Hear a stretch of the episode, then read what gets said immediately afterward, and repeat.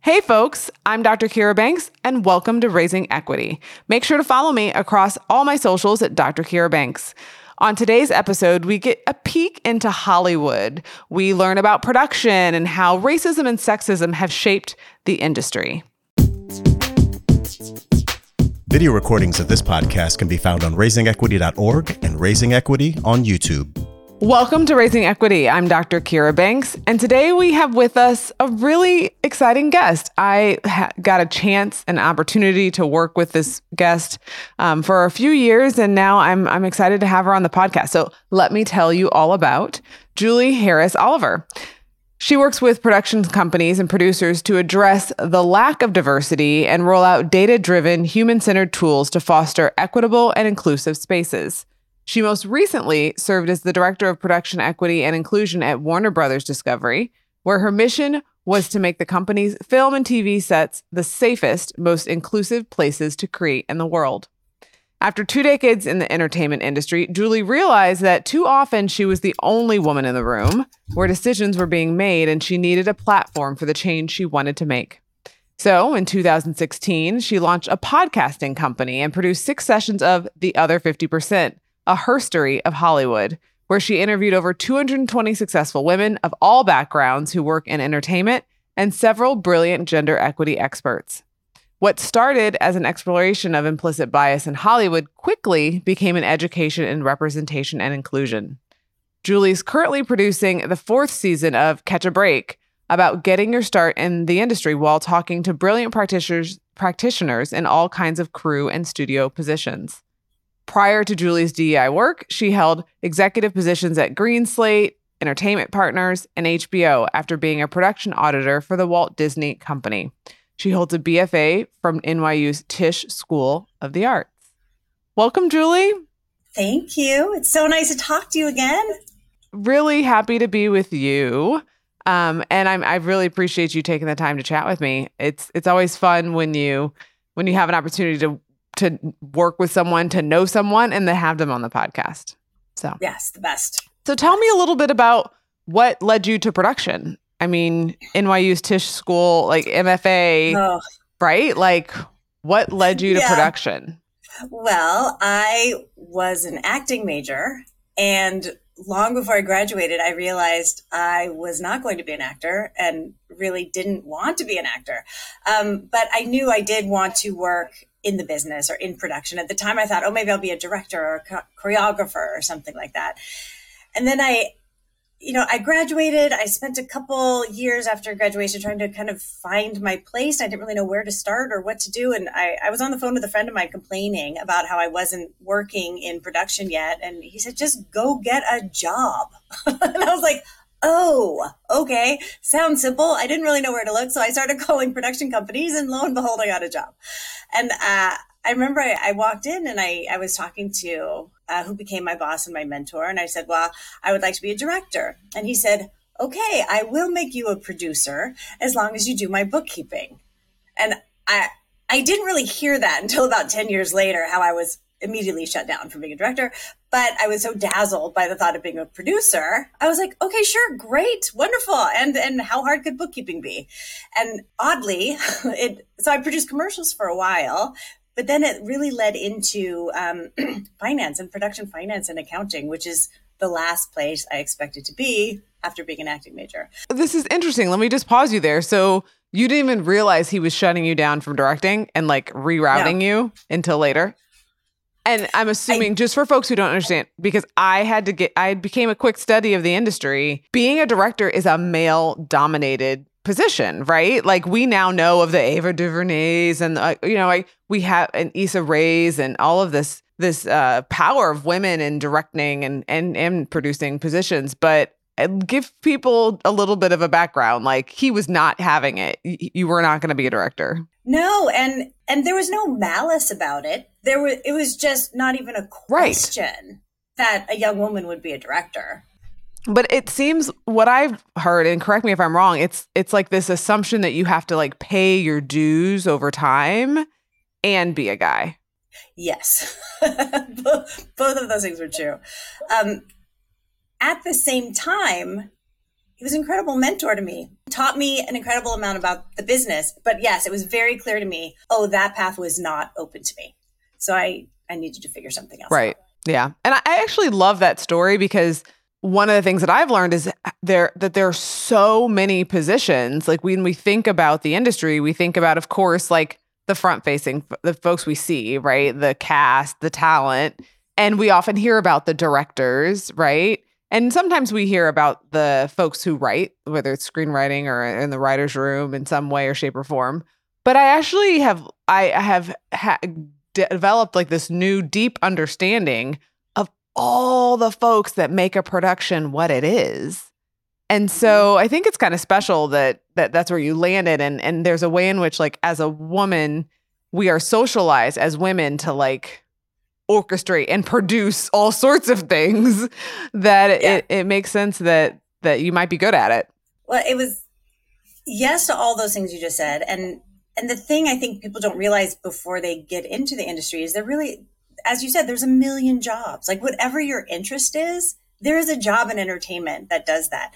And I, I temped for a long, uh, for a, a, few years once I graduated in, in, all sorts of industries. And I literally had a job at a widget making factory. And I thought, oh my God, I cannot do this. Like whatever, even if I was in finance or accounting, which was not my jam at all, as long as I was doing it in the entertainment industry, it was still interesting. You know, it was still fun. There's still something so juicy and delicious about it. But yeah, many women mm-hmm. are are um, kind of directed into that producing, organizing, caretaking, that sort of role. Yeah. But even within that, I've seen there's there's certain departments in production, right? There's certain departments where women are are directed.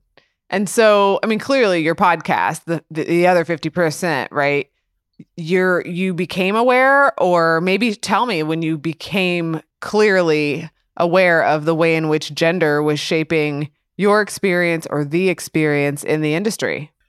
Well, it was a, it was a slow burn when I, because I knew what I was experiencing in my career, which was I was working really hard all the time. I had to have the job for two years before I got the title. I had to go for more training all the time. When the men around me were just getting promoted and doing the job and getting paid more. And I was like, hmm. I mean, it took me a long time to get to perhaps this is systemic and not my lack of ability. Because I finally got enough confidence to be like, oh no, I am doing a good job. So it, it's probably not me. At the same time, I um, I had gotten divorced and I was the breadwinner. And I was kind of sorting out how do we negotiate gender roles when that's the situation. And I knew a lot of female executives in the business who were also the breadwinners. And so I was curious about those dynamics in marriages. And I read an article in the New York Times where it was women directors talking about lack of opportunity in the business and they were mad as hell and they weren't going to take it anymore. And I heard, oh, that is a different tone than I have heard in this business. Something is going on.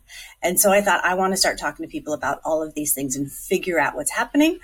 So I reached out to, um, I reached out to my friends and I started talking to them and doing the podcast. And then everyone introduced me to someone else and so on and so on, like the shampoo commercial. And before I knew it, I talked to 200 people and we're really drilling down. And the conversation evolved I started in 2016. And at the time, I mean, all of my learning is on the record, right? It's out there. And at the beginning, it was, gosh, do you think there's, do you think there's implicit bias in the entertainment industry? And we were all exploring it like, hmm, I wonder if that's true. Um, even though now it's like, of, of course there is. And it's blatant sexism, it's blatant racism. But at the time, like, there wasn't a lot of at least I wasn't aware of a lot of talk about it. So we started to have those conversations.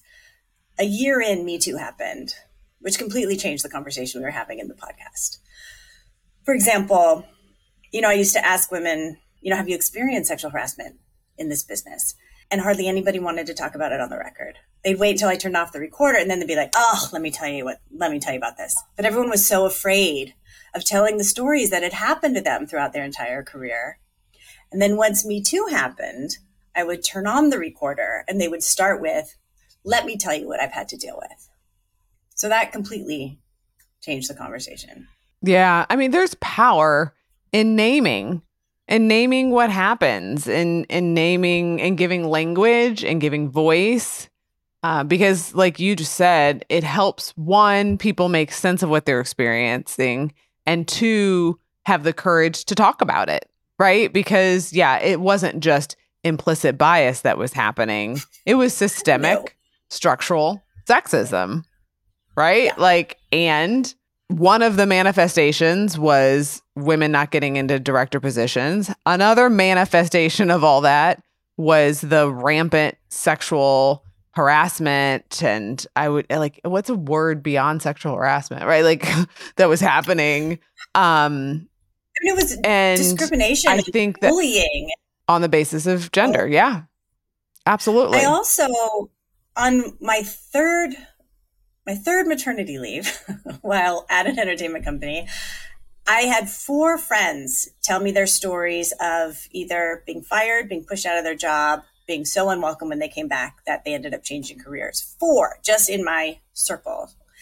And so then um, I partnered up with a friend of mine. We surveyed the internet. We got 108 stories of women who this had happened to. And so we researched and wrote a book, You'll Never Have a Baby in This Town Again, or um, You'll Never Have a Baby in This Job Again, talking about, um, you know, corporate pregnancy discrimination across the board. And it was astounding the stories that we heard from clerks at Hobby Lobby to attorney generals of states rampant. Wow. Wow. Yeah, and and like you were talking about the the guy who was a great mentor but also promptly directed you in another direction. Um it's not it's not always an individual being malicious. Sometimes it is the way that things are set up. Sometimes it is an individual being malicious. But in my first uh, with my first maternity leave where I was working, the university where I was working, there was no there was no policy. There had not been enough women who had needed maternity leave to create a policy. And so everyone was like piecemeal hodgepodge negotiating their way through it. And I mean, I'll take that because I can negotiate, but that's not fair. That's not fair right. to the person who can't or the person whose chair doesn't want to hear it and you know wants them to do what they want to do not what's best for them and their family. Um yeah yeah. So it took you a while to to get the language to get the voice to talk about sexism in the industry. For sure. As a for woman sure. outside of the industry yeah were you aware of those dynamics? Um i i took so much of it personally you know, I thought so much was, oh, it must be me. I have to try harder. I have to work harder. It was, you know, I think so much of our conditioning is, is it's, it's us, you know, that, that we need to do better and be better. You know, I read Lean In and at the time that really resonated. I was like, oh yes, we should try harder and be more ambitious. And, and you know, very quickly then I got all that feedback and I was like, oh, wait a minute, that no, it's a broken system. It's not that we need to work harder to, no. to be like men in the workplace. Right, right. I remember the the push and pull of folks reading that book and trying to also talk about the systemic structural issues and people not being able to hold the critique. That was a tough that was a tough one for people to just acknowledge. Yeah. I I talked so much about lean in at work. It it very quickly started being used against me to get me to do more. I'm going to really need you to lean into this thing that we're blah blah blah blah blah. And I was like, I see what you're doing. yeah. Weaponizing it. For sure. Yeah. Yeah. Huh. So when and what made you layer your understanding of racism and how race was shaping the industry? When did that come in? That actually came in very early. in that first job when I was producing commercials, we were doing a commercial for a bank and a and a an ATM card. And the best actress we auditioned was a black woman. And I said, She's it. This is it. This is the woman. The, far and away the best person we saw for the job. and the ad agency, the production company, like every the client, everyone was like, "Oh no, no, no, no, no, no, no! That's we're not ready to do that. That's not the that's not the demographic we're going after. That's not the niche we're to do." And I was like, "Black people don't use ATMs and debit cards. Like, what what are we doing? What are we doing?" And, and I had the sense of this process is actually shaping the culture. Like, why don't we tell the culture, Black people bank? Like, what a wonderful opportunity. That was completely shut down. Um, so then I was like, huh, like what? I mean, ironically, now it's advertising that is doing a lot of the leading. You remember that Cheerios commercial with the interracial couple, the interracial family. Um, mm-hmm. So I think that is flipped, and advertising figured out that they're in a position to really shape culture. But at the time, this was early 90s. Um, it was like, absolutely not. That's not what we're doing. So I think I, I think I was aware of that early on. Um, most of the spaces I worked in were very white, but when I started doing this work, I I wasn't sure where my lane was and what what I could include in my lane. I knew I can I can talk about gender. I'm comfortable there. I have that lived experience. I can talk about that all day long. I know I don't have the lived experience of being a person of color. Can I even talk about it? I think was my initial thing. And I and I did I did the thing I think a lot of white feminism does, which is if we can if we can focus on gender, that'll sweep everybody up along with us. And I think we know that that doesn't work. That was very, you know, I was super naive about that. I thought, we'll just get everybody talking about gender. And I so it was through talking to people i realized um, pretty early on doing the interviews i was pretty um, intentional about interviewing all kinds of women. And the further i got into it i realized if i wasn't intentional and i got to a point where publicists were coming to me and, and guests were coming to me and i would just accept whoever would say hey i would like to be on the podcast. When i did that i would have a string of white women. If I wasn't intentionally going out and and choosing who my guests were. And so I was like, oh, that's that's how it happens. if we're not really intentional, we're just kind of lazy about it. You know, that's what happened. Um, and I also found that interviewing people, I would ask questions. As I look back, I'm always so embarrassed about how naive I was starting out. But I would ask people, but, like, you know, can you can you tell me which part of this was sexism, which part of this was racism in your experience. And of course, you can't separate mm. it. You know, it's an mm-hmm. it's a ridiculous thing to tell me which discrimination are you facing right now, and can you pull it apart? And of course, no, you can't pull it apart. Um, one guest said to me, like I I know they're not listening to me because I'm a woman. The fact that then when I'm direct, they call me an angry black woman that that's racial for sure. Both things are right. happening at the same time. Right. Yeah, and that's real. That's real. So like your conversation your comment about uh, focusing on feminism and thinking that that would solve it, right? Like that is very much what second wave feminism attempted to do, right? Like let's just focus on gender. Let's focus on gender. And it did so at the active exclusion of black women, of women of color, of and and not thinking critically about class either.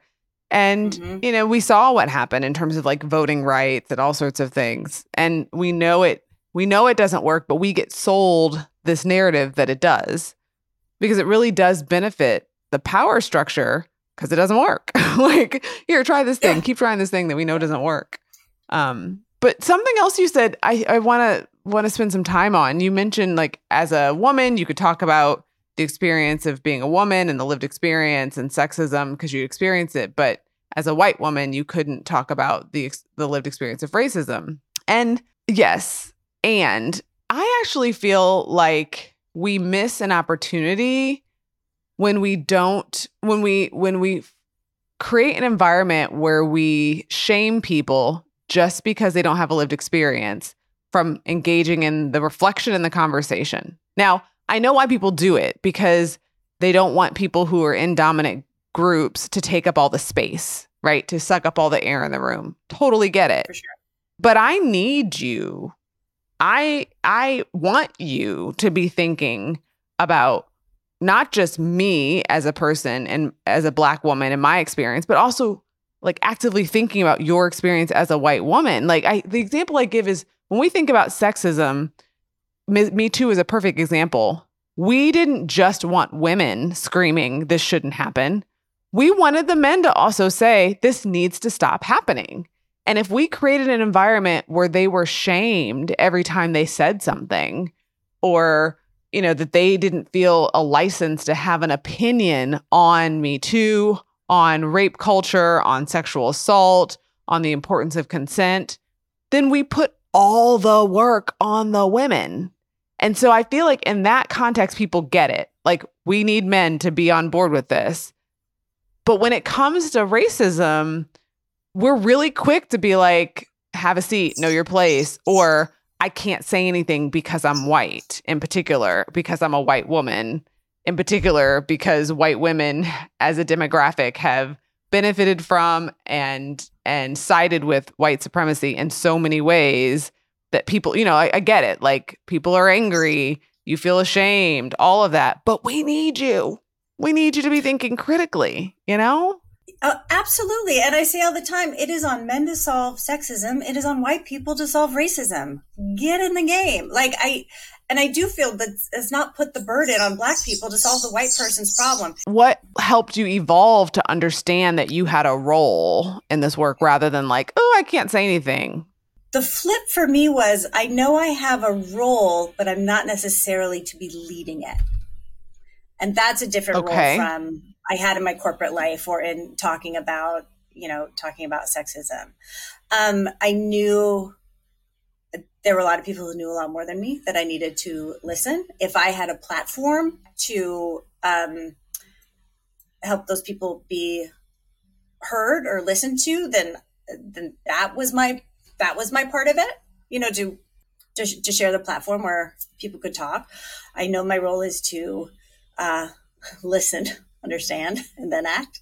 Um, so and and every now and then I still get feedback of that I have no business doing this. What do you do when you when you get that feedback? Like as a white woman doing equity inclusion work, how do you navigate that?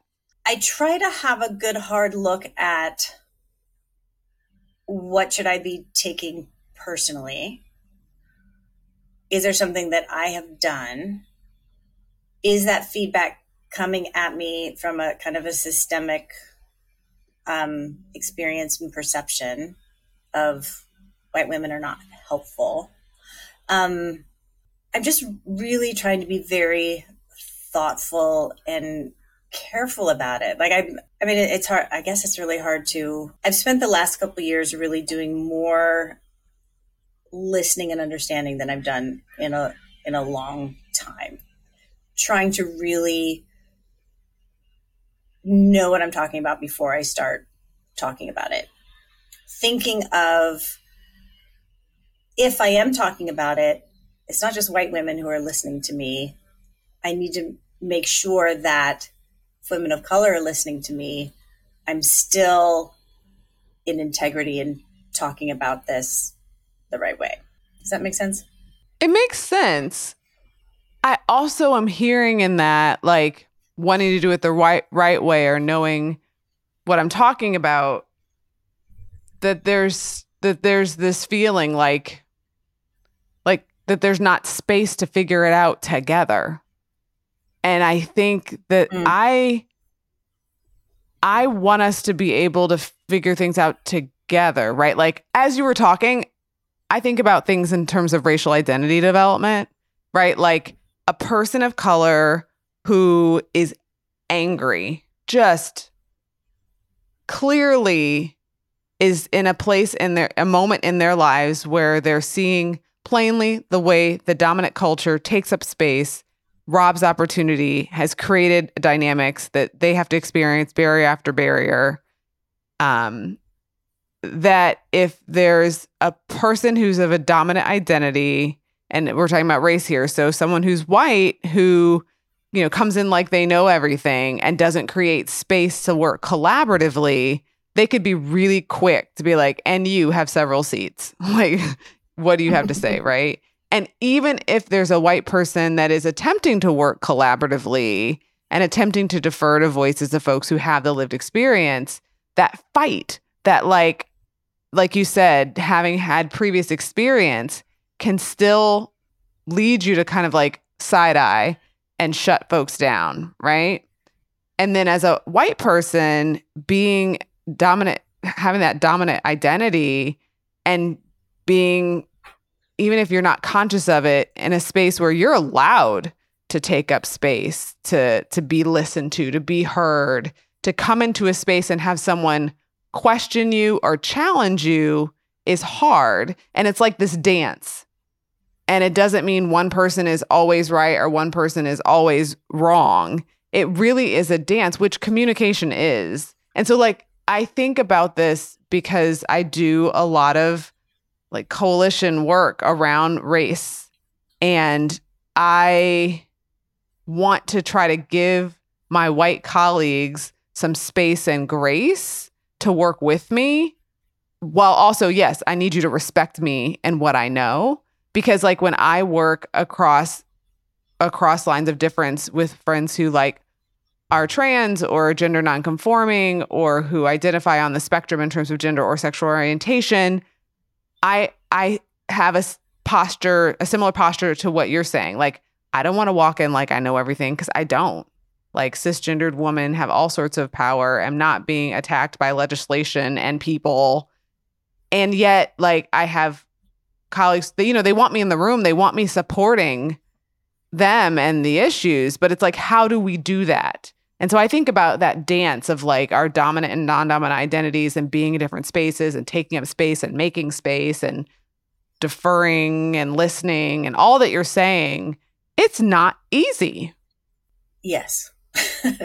and uh, there are definitely situations where in a certain space like in the in the production world i can see a lot of the things that need to be done. And i also know that i'm in a position where i can call out some things um, in a way that perhaps will be heard that perhaps can make a little bit of a difference. Um, and i also so i so strongly believe it's everybody's job to do. You know everybody has a piece and it's a, it's a matter of figuring figuring out what your role is in the work and then just to do it. Yeah yeah. Yeah you mentioned in production sometimes being able to see clearly what needs to happen. And when you're when you're in a position of power and you've been in the industry for as long as you have like you can just be like and we need to make this happen right? Um but i was new to the industry and and and learning about production and i would hear from some people oh my gosh, this is so hard. Like thinking about equity and inclusion, like it's just one more thing. And we've got a time, we've got a tight timeline, we've got a tight budget. Like, oh, we, it's just so hard.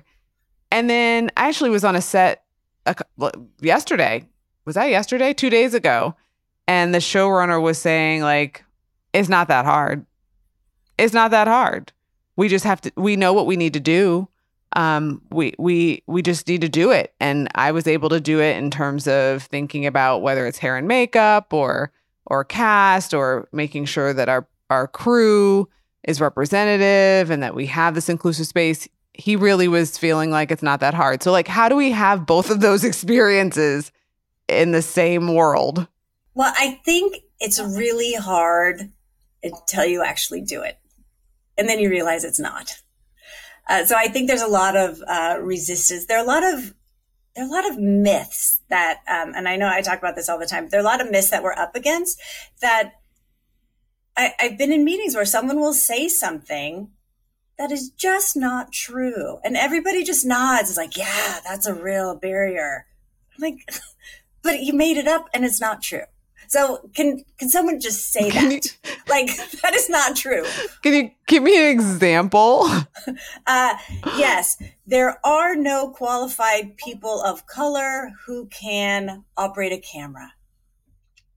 A bullshit. just because your circle of friends doesn't include a black person who can run a camera does not mean they don't exist. And uh, there's also the uh, the very prevalent notion that if you're asking me to diversify my crew, you are insisting I hire unqualified people. Therefore, you're inserting a lot of risk into my production, which is um, a lot of money very quickly, and I don't have time, and I don't have time to do any of this. And then people nod at as if that assumption is true, that people are just not qualified. And so that prevents people from yeah, that can, even making an effort. Yeah, that conflation of diversity and representation equaling unqualified, like putting those two things together, yeah. that assumption. We see that in the education sphere a lot too. Like, oh, 100%. you want me to yeah, hire someone? Affirmative or, action. Yeah. Why should I hire an unqualified person just because they're black? no one's saying that. That's nonsense. No one ever said that. no one ever said that. Nonsense. Yes. But people nod like, right. oh, that's a real thing you talk to people who are very intentional about doing the work and expanding their networks and hiring all kinds of people and finding them. And turns out it is uh, not that hard, but it takes the intention to do it. And you actually yeah. do have time. I mean, it, I'm sure it feels like you don't have time, but you're calling 10 people to see if they're available. You're calling 10 people anyway.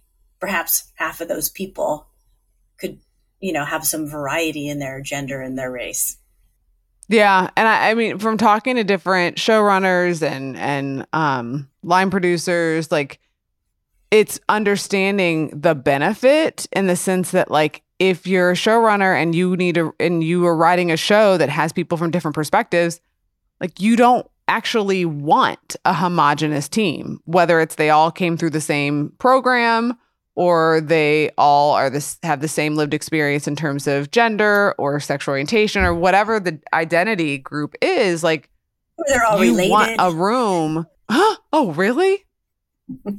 Yeah. Right? Like that doesn't serve you.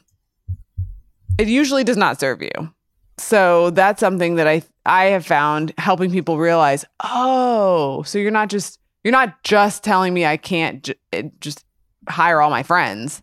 You're saying that maybe for the creative process, it actually would lead to a better product if I looked beyond my friends, my the people I know, the people I worked with on that last show, because then we end up recreating this bubble, and and yeah. the gates that were that were closed continue to be closed, and it gets tighter and tighter and tighter because then you have more experience with this person and think that that just means that they're better when it's actually like you like you said haven't expanded your network to see all the talent that's there. And the thing is yeah. once you start expanding your network a little bit you meet one person they bring five more into your network. And so it, it builds upon itself if you just make the effort. So making the effort and being intentional like so this is where if folks are listening and they are not in the industry at all, the entertainment industry, this is still relevant. Like, I think oftentimes people are like, oh, what's different? Like working in Hollywood. I was like, ah, there's some things that are different, but there's some things that are just the same.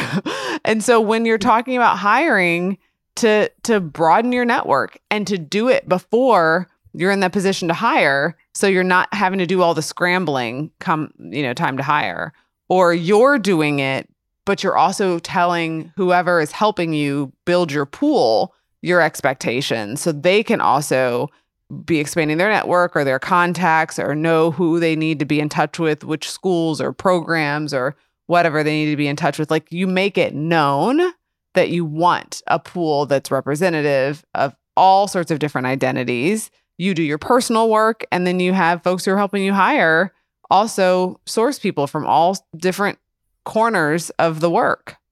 Yes. And then the really important piece is I mean the the other big thing entertainment needs to address is the culture on set.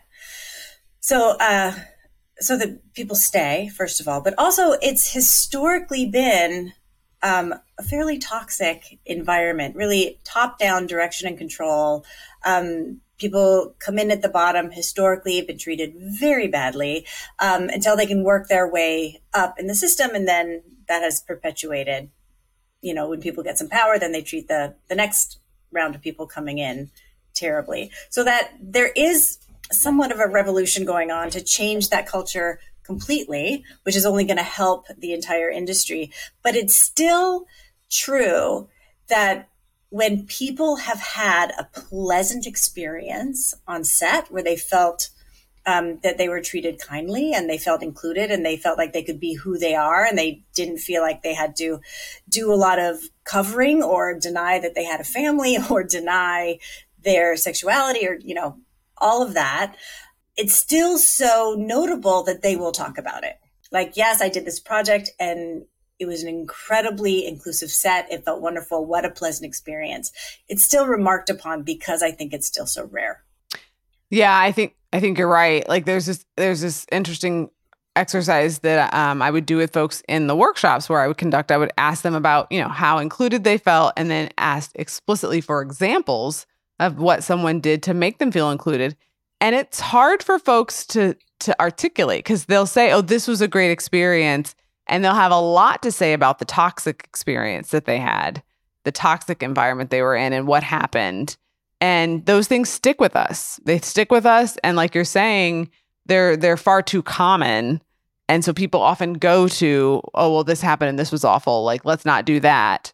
But I also think that intentionality that we just talked about also is relevant here, like to intentionally engage in behaviors that foster inclusion, right? So, not just not telling certain jokes or, you know, doing things that ostracize people, but like what are you actively doing to cultivate that environment of inclusivity, of of of equity? Like I hear you, I see you. I'm not going to skip over you for a stretch opportunity to to maybe get you ready for that either promotion in on this production or ready for the next step in the next production. It's historically a, an apprenticeship business and the last several years, there's been such a boom, and people have moved up very quickly, and we've lost a bit of that apprenticeship of it. And to really, the, the producers who are doing this really well are getting to know all the people on their crews beyond learning their name, which is where the bar is, right? So low, learn people's names,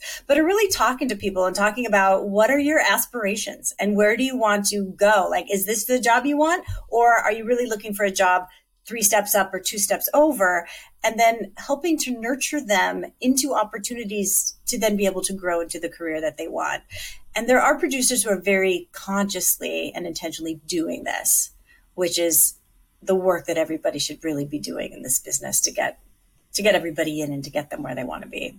There's a company called The Light, and they do uh, they do commercials, they do digital um, digital media, short form content. Becky, who runs the light, uh, is very consciously trying to change the culture of production, and I've I've learned a lot from her, just as far as setting uh, setting the tone on a set. She's very intentional about hiring people from all sorts of backgrounds, but then their first day on set, she welcomes them with their particular coffee order, with their particular milk, name tags with pictures and pronouns. She has a meeting at the beginning of the day of how do you want to feel at the end of this day? And everybody goes around and says, you're always very surprised by the things that people say, how they want to feel. One time she did it and, and this grip from Brooklyn and I may be getting the story wrong, but the essence of it is he said, I just want to feel loved. and that the whole room was just melted. It was like, ah. Oh. And so everyone's mission that day was to help that guy feel loved by the end of the day. You know, they, they nominate an MVP of the production day every day to, to really call out and recognize people who've done a good job to make everyone else's job easier. And she's doing all of these intentional things and the feedback. Oh, and the other thing is, at the end of the year, she takes the company's profits and gives everyone a bonus. Whoever worked with her during the year. Becky Morrison is her name. She's incredible. But she's doing that really culture changing work inside the industry that I think everybody can take a note on. That's helpful. Yeah, I was I was just going to ask for examples and that's a great one. And those are different behaviors that again can translate outside of a production in terms of creating and fostering an inclusive team, regardless of, of what industry you're in. And that's part of why I really enjoy have enjoyed doing this work um, because it's Hollywood and it's oh it's sexy it's cool like whether you know you work on a certain show or with a certain company and it's neat but it's also like it's some of the same work that I've done in other industries and it's like oh yeah kind of this industry puts its pants on one leg at a time too. Still people. Still people figuring out how to people. Absolutely. Yeah. Yeah I mean is is there anything else that you want us to know about your journey that you want to share with folks who are either thinking about getting into the industry or or curious about production um, or yeah like what it's like to do equity and inclusion work inside of it anyone thinking about getting in i would actually i would actually shamelessly plug uh, the catch a break podcast which is the insider's guide to breaking into and navigating hollywood where it's really aimed at um, that. I, I'm in partner with a company called Catchlight Studios. They are very intentional about uh, doing this work on their productions. Um, I went to a premiere of theirs last night, and they, the producers, uh, Jeanette and Yolanda, got up at the beginning and and gave this speech about what some of the many things they were so proud of of this film. Um, it was a first time black woman director did an incredible job. They talked about a huge percentage of their department heads, like eight or 10, were either women or people of color or both. Many of those department heads were departments that are traditionally so male dominated. Their transpo coordinator was a Latina woman. Their um, he- their head of sound was a woman, and they just went down the list of traditionally male dominated department heads that were women and uh, women of color and people of color and that was one of the biggest things they were proud of in producing this incredible film that they produced and they do it by just by being very intentional about where they look for people how they hire people what kind of environment they they set on set and as part of the catch a break podcast because we we partner on that i interviewed a lot of these department heads who worked on this film every last one of them said it was the most diverse film I've ever worked on. It was the most inclusive environment I've ever worked on. Great experience. 10 out of 10. I would work with them anytime. And it, it just highlights the point for me that it just takes intention. It can be done.